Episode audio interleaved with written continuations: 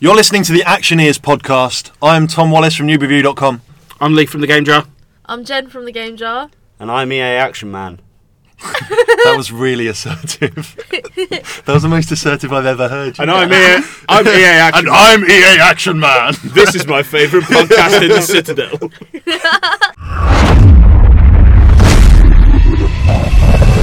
So we're here with Daniel, who's former SAS, and you're talking about the authenticity of Medal of Honor Warfighter. Welcome to the podcast. Thanks very much. How did the relationship with EA start? Where where were you brought on board? Well, EA approached me, um, and I spoke to some tier one operatives in, in the US at the studio. Um, I liked what they were doing. I liked the sound of what they were doing, and I decided to get involved. Um, and I wanted to depict the uh, the SAS uh, as best I could. So I, was happy to do that. Are there other SAS people on the team?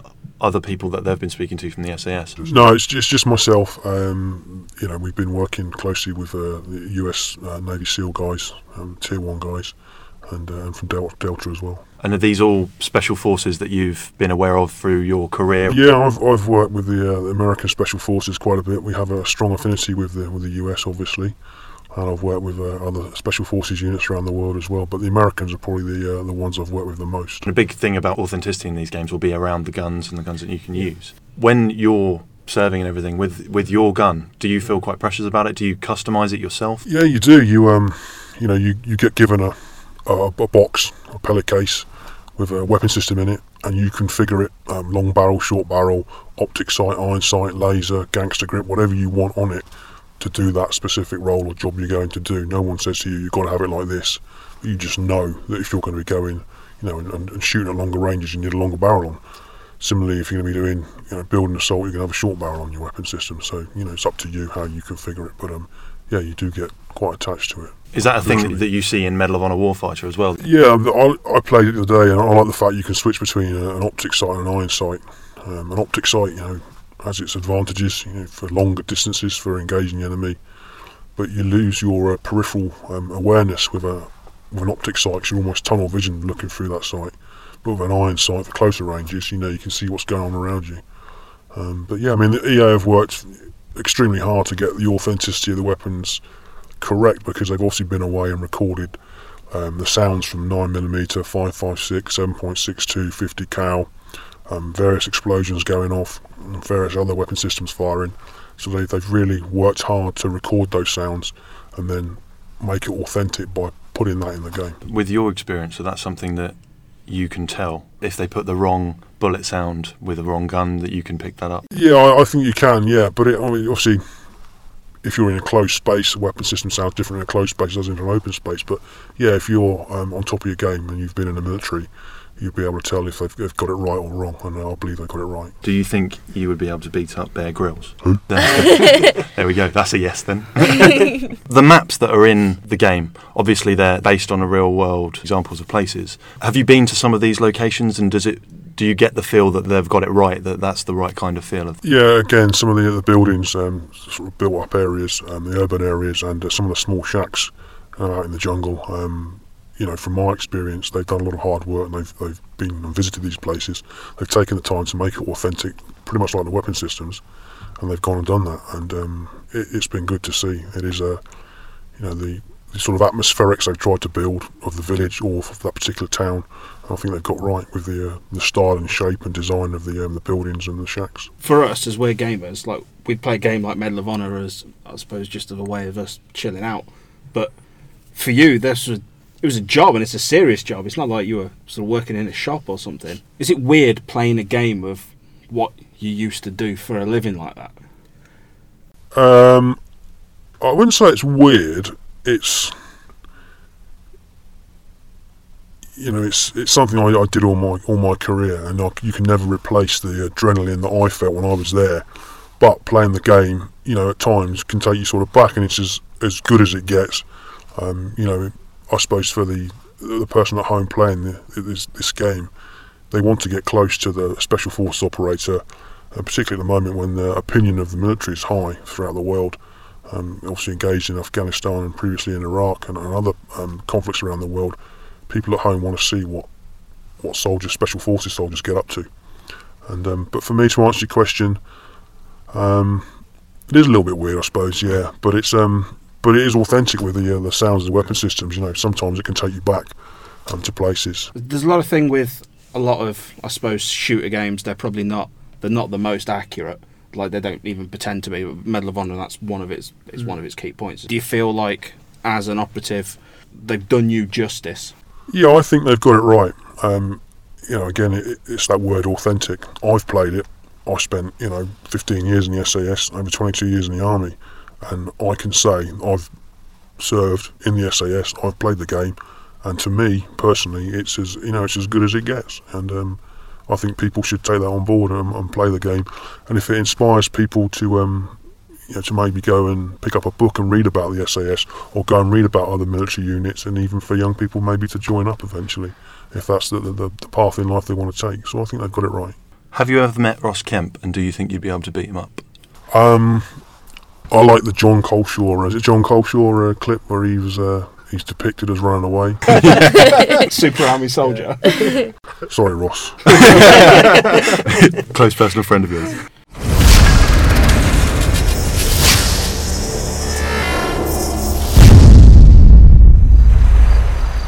Do you think, having left the SAS, that you've started this journey, will that continue with the EA and you're going to keep involved with the Medal of Honor franchise and keep advising? And what else are you going to do? What's left after SAS? Well, well the first part of your question, um, you know, I'd love to stay involved with it because it's, you know, it's a, a good representation of uh, special forces and particularly the SAS. Um, I will never be able to replicate what I did, um, you know, in the SAS, adrenaline-wise. You know, the camaraderie, and the guys, um, and some of the jobs and places I visited, you know, just the whole the regiment ethos I can't replace anywhere, um, and I'd be silly to think I could. Um, you know, I'm retired from the army now. Um, I still do a little bit of work on the side, but now I'm quite happy with what I'm doing. What is it you do to, I suppose, relax now? To relax, um, spend time with my family, um, spend a lot of time away from them. Um, still train, still run, keep myself fit. You say you can get away from your family to relax. edit that bit out. no, I, I, try and relax as best I can, um, but it's I think the difficult thing as well is you, you know you're surfing this adrenaline wave when you're in the regiment and you, you leave and you kind of well it's the same for any anybody in the military regardless of what unit you come from. You know you're high on adrenaline you're away on operations and you, you leave. And it is hard it's hard to settle into civilian life um, you know and there's um, a lot of people struggle with it. Um, and it's it's been it's had a lot of coverage in, in the media over the last couple of years as well. Um, but I think the soldiers and forces just need as much help as they can get um, from the public um, to help them settle into civilian life. It must be quite a physical strain as well because you go from almost 24 hours a day, you're physically active and you're very fit, and then if you don't have those demands on your time, I guess it could be quite easily to just sit on the sofa and eat quavers all day. Yeah, I mean, yeah, maybe not quavers. yeah, you're right. You know, you have to keep yourself active, but you know, I'm one of those people that I have to. If I don't keep training, the more sleep I have, the more sleep I want. You know, I've, I've got to, you know, go for a run every other couple of days or whatever every day and keep myself active. You know, otherwise you're just on a downward slope. You really are. Well, you look like you could break me in two just by looking at me. Vinnie Jones, do you think you'd be able to fisticuffs? Well, the last time I saw Vinnie Jones, he was wearing far too much makeup and eyeliner, so, you know. tough guy or not. One of the focuses of multiplayer has been the, the fire team. So they've paired people up, so you have one other person and you, you score extra points by working together. Is that something that is kind of taken from real life, or is that usually it's a bigger team, they've brought it down to work better in the game? Yeah, the reality of it is in the SAS, doesn't matter who you partnered with, you have your SOPs and they are the same. So you could go and work with you could go and work with, with someone in here and you'd still have that same ethos and that same understanding of each other's movement and weapon systems and anticipating what you're going to do next. So I hope that kind of answers your question is that you know we can slot in and work with anyone we want um, at any time.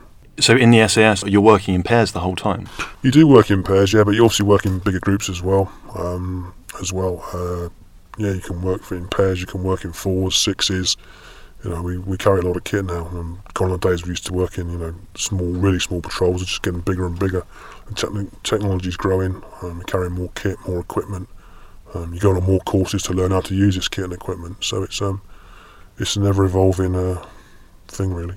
And the other thing that um, Greg Goodrich, the executive producer, was talking about was the different roles that you have. So you have assault and point man, or demolitions and Sniper. and sniper and things like that. And do you find that that kind of pairing makes sense to you as from your SAS experience? Yeah, it does. You can sort of bounce from, depending on what your particular skill is, um, you can bounce from um, position uh, to position. You might be an assaulter, you might be in charge of, of breaching, blowing in. You might be a sniper one day. Um, you know, you you don't just stay on that role. You change around. You know, it keeps you thinking. Um, so you experience every little bit of that mechanics that's going on in the team. Something that's always bugged me with games and films. In a game or a film, if somebody's breaching a double door, um, they'll run up to it, slap on like a charge, and then they'll just put their back to the wall, literally three feet away from the charge, and blow it, and then steam in the door. Is that true to real life? Like how you would actually breach a door? It depends on the charge. If it's a big charge, um, you know, you probably want to be a bit further away from it, but you can actually smaller charge like det cord. You can be right next to the charge when it goes off for windows um, and sort of light framed doors. But uh, for heavier doors, no, you need, you want to be out of the way. You know, and if you know you can see the charge, it can see you. Are there any sort of things like that that probably come across in films and just sort of games in general, or maybe like pop- popular culture like TV and stuff that is maybe taken as gospel as what happens in real Yeah, life? And you look at it and you're like, my God, you don't do that. You wouldn't stand there. Yeah, what are your biggest bugbears in, gonna be some in the films drives and? I don't I suppose my, my biggest bugbears are, you know, there's been a lot of people that have um, sort of come forward and spoken about the SAS, and uh, a lot of people, should we say, that haven't actually served in the SAS have come forward and allude to the fact that they have served in the SAS um, without going too deeply into it. Um, that's probably one of my biggest bugbears that we get, you know, uh, some bad press for some, for some from some wallies at times. You know, that, that's one of the, the points I, I, I that really gets to me. You know, it's you know, the yeah, is surrounded by myth. Um, you know, and, and long may it go on um, in some respects. Do you think you'd be able to, to go toe to toe with Batman? Batman, now you're asking. I'll give him, give him, uh, yeah, give him a good run for his money. Pinch his Batmobile and drive off. You live for it.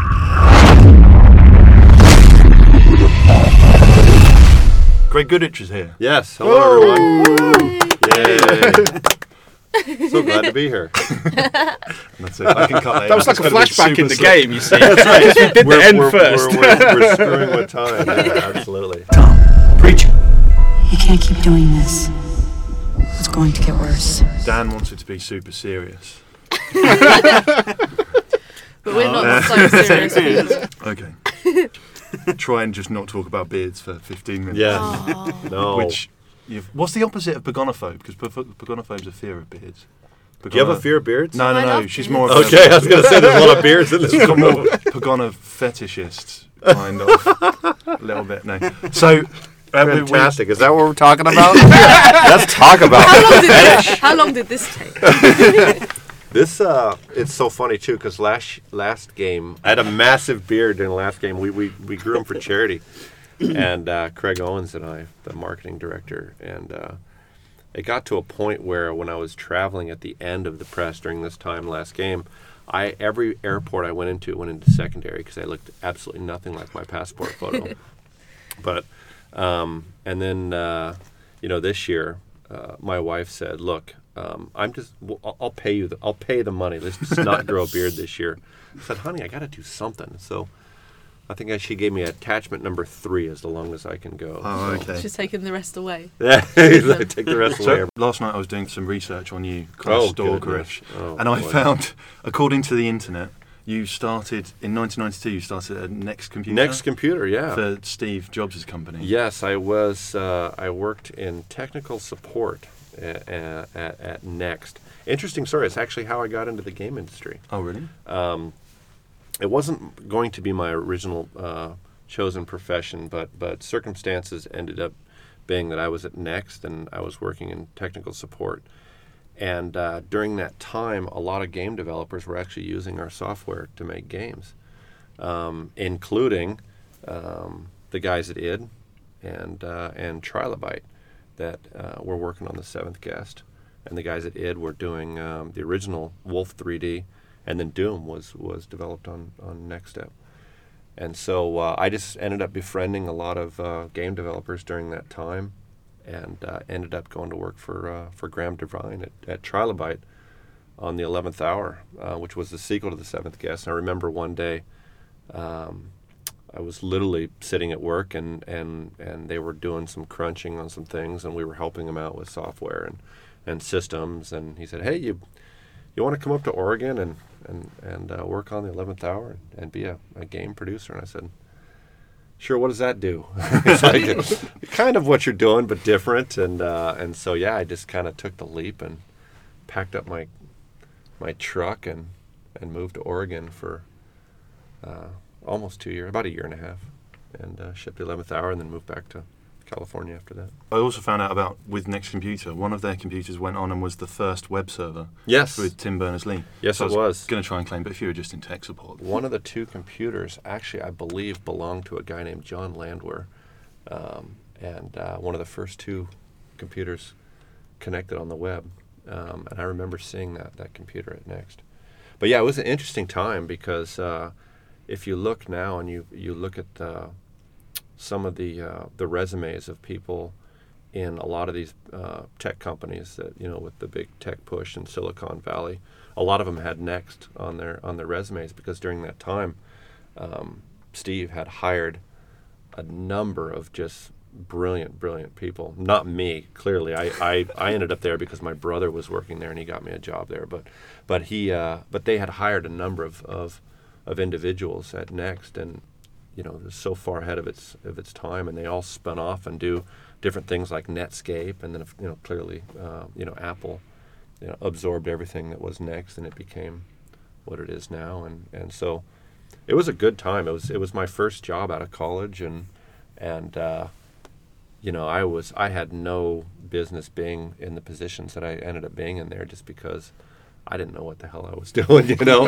uh, but I I you know I was excited about it and and like I said, my brother uh, was uh, was already there. He worked for Steve for for 22 years up until just recently. oh wow, Um, he was at NeXT and Pixar and Apple and and uh, but clearly my brother had a had a reason for being there. He's he's wicked smart. He got, he got all the intelligence in the family for sure. So you're not tempted to try and poach him and get him on a Medal of Honor game? my brother? yeah. Uh, he yeah he's Getting uh, tech he's, sit- support. yeah, he's sitting he's sitting on 22 years of Apple stock. So He's doing okay. yeah, he just bought a race car. What? I drive a Jeep with 198,000 miles on it.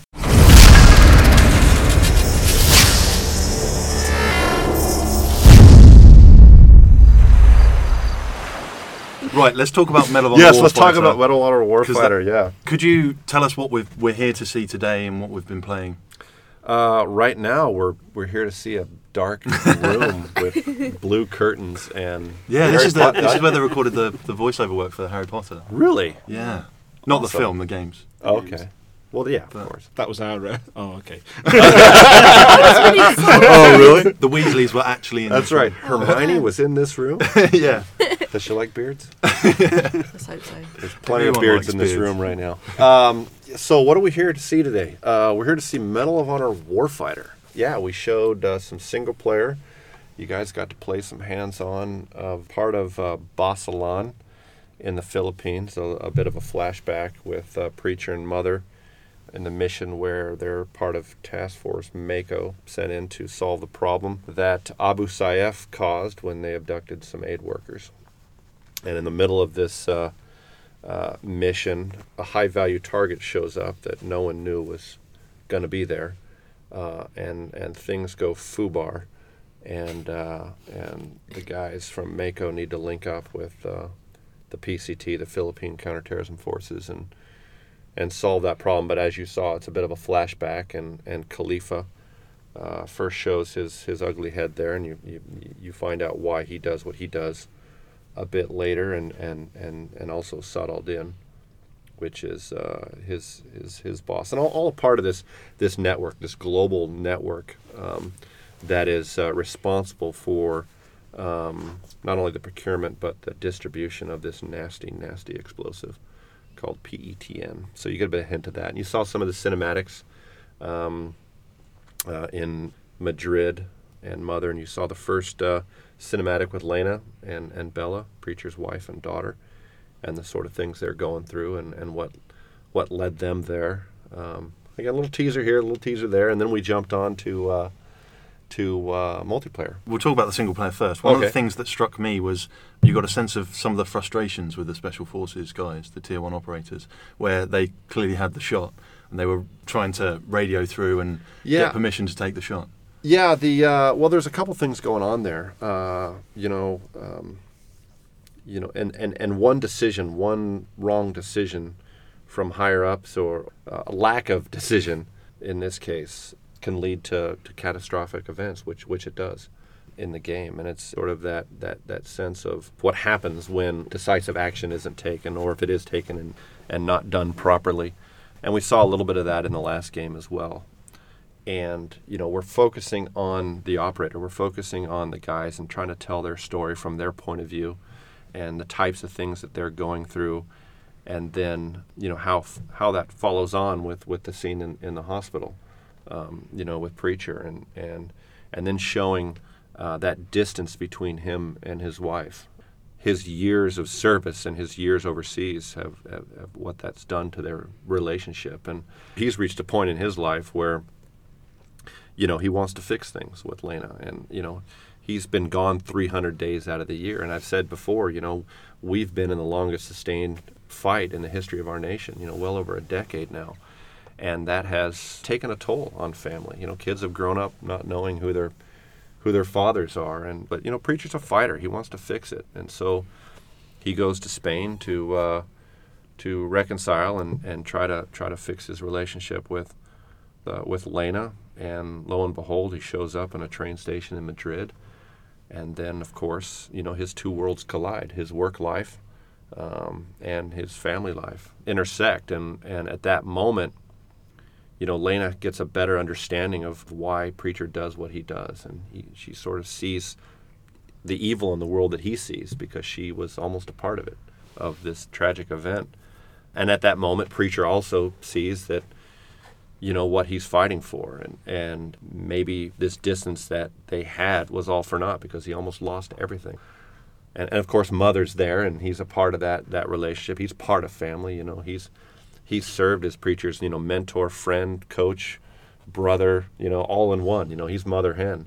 And so there's just a closeness that brings them all together and it makes it all very real and relatable to them because again they were all all a part of it. And then of course it serves as a catalyst for the rest of the game because these guys are out trying to keep this nasty shit off our shores and out of our shopping malls and train stations and airplanes and and no matter you know how vigilant they are, yeah, some slips through.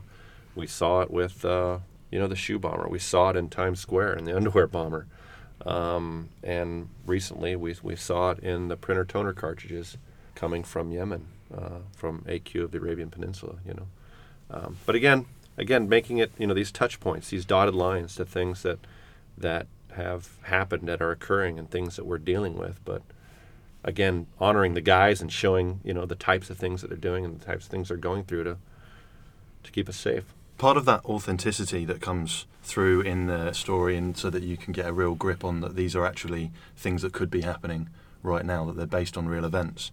Um, that comes from the two special forces guys that you've had writing. How's that come through in terms of the story? So yeah, so um, originally, uh, Warfighter um, was a manuscript that they wrote while they were deployed overseas um, in a border region, um, and uh, when they were operating overseas, and and um, uh, I was given the manuscript in 2000 and 2006, I think it was. This story is, is different. It's not the same. It's it's the best parts of that manuscript, the characters and the storylines and some of the themes, and and clearly the the, the family story is is the same. Uh, events and circumstances have changed. Um, and so is that drawn directly from that? It's not just an operational story that you get from them; it's the the family side of it as well. Yeah, you've got. absolutely. They, um, you know, the the they talk about it. Uh, they, when they first started the process, it was just this little red Mead spiral notebook that they had that they had carried with them in their in their go bag. You know, in many different deployments and uh, many different uh, operations, and they used it. It's called the Vent Book and they wanted to keep the negativity out of the room because when you're holed up in in a ready room or a safe house or wherever you are in the world and uh, with a bunch of other guys, operators, you want to you don't want to be negative. You so you want to you want to keep the negativity out of the room. So they had this little book that every time uh, something pissed them off or they got frustrated, they'd open this book and just write it down. So the story you've got is just Um, really angry. all the way through. originally, and then but then that's how it started, and then it became uh, then it became like this creative outlet for them just to write. Uh, write different things and characters and, and then they turned it around and started About writing family. about about things that inspired them and why they fight and the best traits of individuals that they worked with. And they just became this creative process. And then then it became this story. And then this story became a manuscript. And this manuscript then became a game. It's changed quite a bit. The original i will admit the original uh, manuscript was was very very aggressive. And it pulled no punches and it had a lot of teeth. And we took a lot of that and, and we combined that with with everything that Medal of Honor stands for and the core tenets. And now remember, I- we were sitting on this manuscript before even the last game that we, we did. And so uh, we actually took um, a few of the characters from that manuscript and plopped them down in AFO Neptune. You know, Voodoo, Mother, and Preacher are all from that manuscript. Uh, and then we had a few more characters and, and we followed them along. And, and this game, Warfighter, is a follow on to the 2010 game um, and it follows the same guys, the same community, the special operations community.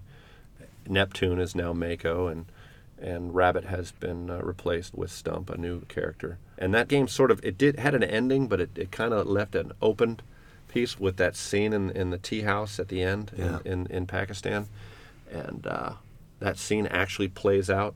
Uh, in Pakistan, you actually get up from the table and follow the figure in this game. Is that like the start of this one? Uh, not the start. It, it occurs somewhere in the game. Uh, it's not the very start. So does that mean the narratives kind of cross over, so that it's not exactly butted onto the end of the last game? You've got Yeah. So Okay. it's we mess with time a little bit. There's there's some flashbacks. You know, we did that a little bit in the last game too. Um, that we did a little bit more in this game. Again, just keeping an interesting mix. You know, because we're we're we're taking a much more global look at things. You know, we're in the Philippines, we're in Somalia, we're in Bosnia, and some other places, obviously. if you've been paying attention to the trailers, uh, we hint at some other places. You know, and I think about a week's time from now, a week and a half, we're actually unveiling something pretty exciting as You can well. unveil it now. It's fine. I wish I That's- could. uh, I've been, I, we've been sitting. I, I'm surprised we've been able to keep this secret as long as we have. You can unveil it now, and we'll Um, release this segment of the podcast. We, uh, yeah, yeah, exactly. it's really friggin' cool, and it's something that, that we've never done before in a, in a Medal of Honor game, and you don't see done in shooters often. But uh, it's really, really cool. I'm you've got me wanting to know now. I know. I wanted to know. Week and a half. Stop recording. Another thing that really impressed me was the improved visuals in the cutscenes. It seems that there's been a lot more focus this time around on the, on the cutscenes. Yeah. the wife is.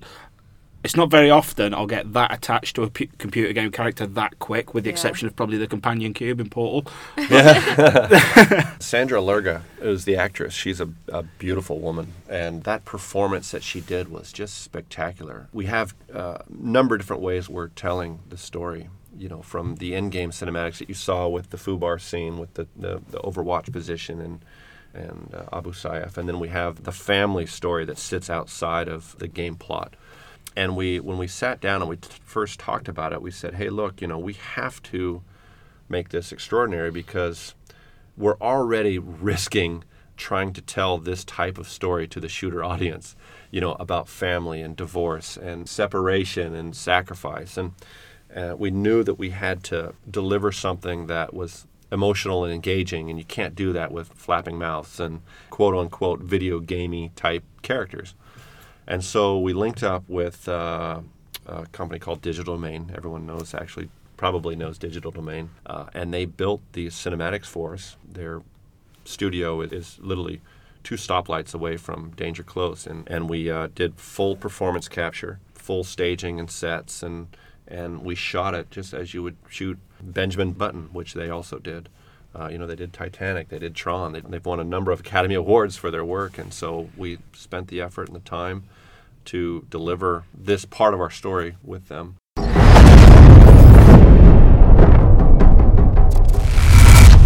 let's talk about multiplayer. We got hands on with Hotpoint earlier on. Hotspot. Hotspot. Oh, damn it. It It's because it was Hotpoint's uh, you got home run and It's because your and it's- iPad just turned yeah, off and it- you don't have your notes. I've got it in right in front front of me. Hotspot there. What does it say? Look at that. Multi hotspot, Hotspot, Sarajevo, Sarajevo yeah, yeah. Stadium. I've got everything I need there. Uh, but You I really failed. screwed that one up. I'll just leave. so we got to we got to play hotspot. Should we actually just change the name of it so you turn out being correct? Yeah, Wait. if All you right, could. let me let me send an email. Yeah, it's now choose? called Hotpoint. Thanks. Tom says. Um, there's a big focus on the fire teams and working with your buddy. How did that come about from the last Medal of Honor and looking at other multiplayer games? Why did you decide to go this way? Yeah, fire teams. Um, so that was a result of, of uh, again, we're just trying to, to find our own way, find our own spot in this genre, right? If, if Battlefield focuses on the team play and platoons and and that sense of, of everything that comes with mechanized war and jets and tanks and, and the ground pounders of infantry and you know Call of Duty focuses more of the you know kind of the solo me versus the world type of gameplay um, at its core. We wanted to sort of find the middle ground and focus on cooperative multiplayer.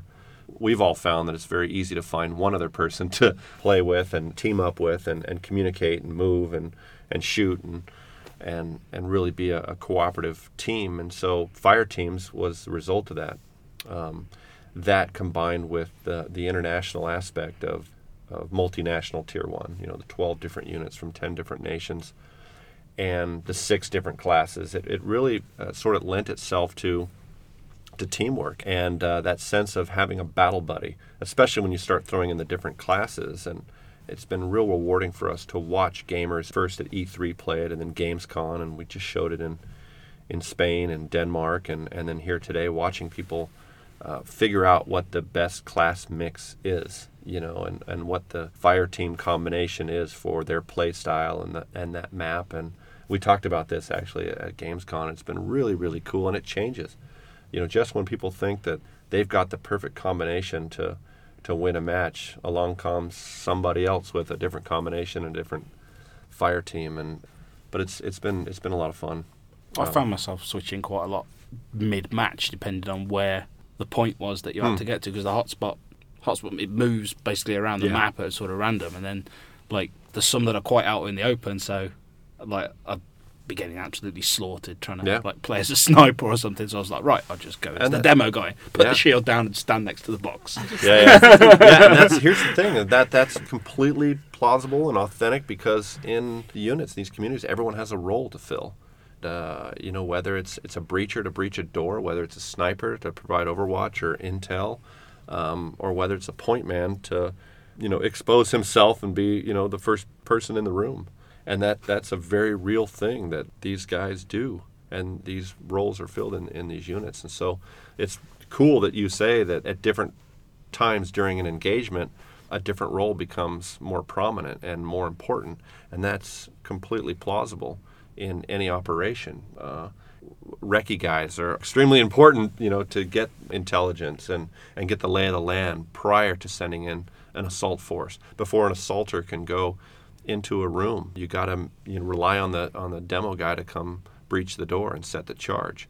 Uh, and then once you're in the in the room, you know, then then it's the assaulter's turn to, to clear the room. And so it's completely plausible and it's cool that, that you're seeing that and, and that's exactly what we set out to do. One of the things that I couldn't quite work out what it was that was getting me the points. It's how you're performing on the battlefield and there's there's a lot of different things. Is that from when you're working just with your friend? Is that where they're coming from? Is Um, that just so yeah, so it's it's a number of different things, and again, it's, it's your skill with a gun and the types of things you're, and it changes depending on what what you know mode you're in. There's there's 35 different map mode combinations uh, in in the game, and you know again, it's how you perform not only uh, on your kills, but how you're performing as a teammate, and you know whether you're setting charges or getting revenge kills, or or, or you stay out of combat to allow your your buddy to respond respawn on on your six. It's rewarding players not only for their own personal skill, but how they how they apply that uh, as a, as a team member. What you didn't see today is, and what we've talked a little bit about, is the metagame. As you uh, perform actions on the battlefield, you win matches, and you'll, you'll you'll essentially earn tokens, if you will, that then can then be spent in Battlelog. in our metagame, where 193 nations are represented. And so, uh, if your nation isn't isn't part of that 10 that, that were chosen, 193 United Nations are included in, in the metagame. And so, if you want to fight for Brazil or Italy or Spain or France or Jordan or any of the other United Nations, uh, you can you can do that in the metagame. And and all three platforms are combined, working together in that metagame. So PC, uh, Xbox, and PlayStation will all will all be a part of that international uh, global fight. Is that system going to be weighted by population? Because that seems unfair. So you're thinking, you're thinking uh, Chad or Madagascar might not. Uh, they might not get up. but there. here's the thing: so even if you're sitting in, in Southern California or Cologne, Germany, you can put those points to whatever nation you want. Um, it doesn't check your IP or only allow you to uh, put points on, on the same as your passport. It'll be interesting to see how. So who are you going to be fighting for? Are you encouraging people to come and fight with you in Chad? Yeah, Chad. Me and Chad. Me and Chad. right. How long have we got left? We've, been We've told got to be four more hours. Excellent. This is talk the world's beards. longest. This is, this is a marathon podcast. You've said there's 35 game modes across the, the game mode no, map 35 map- combinations. yeah, mode combinations. So in the yeah. trailer it said there are eight maps. Does that mean that because 35, unless I'm bad at maths, is not? Don't look at me. I can't do that. Did I say over 30? I think, did I say over 35? I think you said Yeah, 35. I think I might Eight said over doesn't go to 35. 35. Yeah. so Oh, let's not, there let's not get into semantics some, here and some modes specifics. that you've decided not to put on certain maps because it didn't make sense? Or? Yeah, you know, it's well as you saw in, in the Sarajevo Stadium. You've seen that now. You've seen uh, it in home run, and you've seen it in hotspot. Um, and so uh, again, it's a different part of the map, and it's it's tailored for that type of game play. You know, sector control is, is very different um, than deathmatch, and um, I don't even remember now. We're so close if we've talked about the last mode or not. You have. Have we? Yeah. Yeah. Feel free. Yeah, and I'll name it now. It's called Tom's mode. Tom's mode, yeah. Hot point mode. Hot point. Yeah, it's a new mode called Hot Point. It's exactly like the other one, just with a different name. Fantastic, and it's only available for me. If you're playing for Chad, with uh, with like all of the different nationalities, does it? Do you guys ever get like tempted to sort of give them racial traits?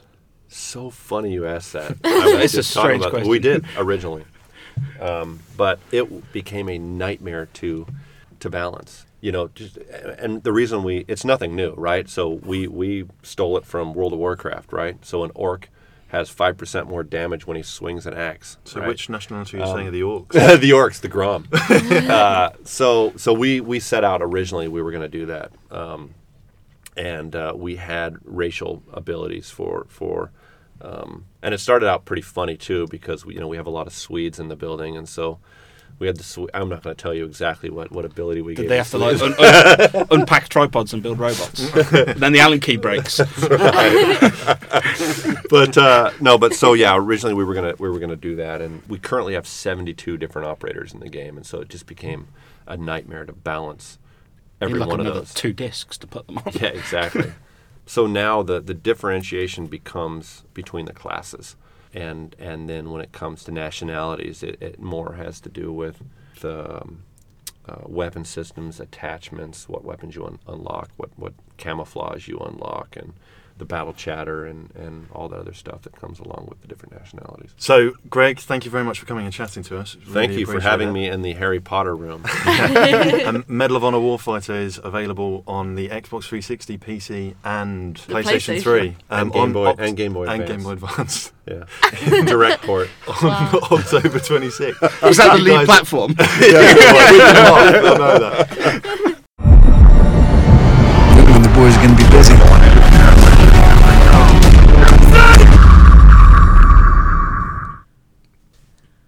If you turn off that microphone, I'll tell you a funny story.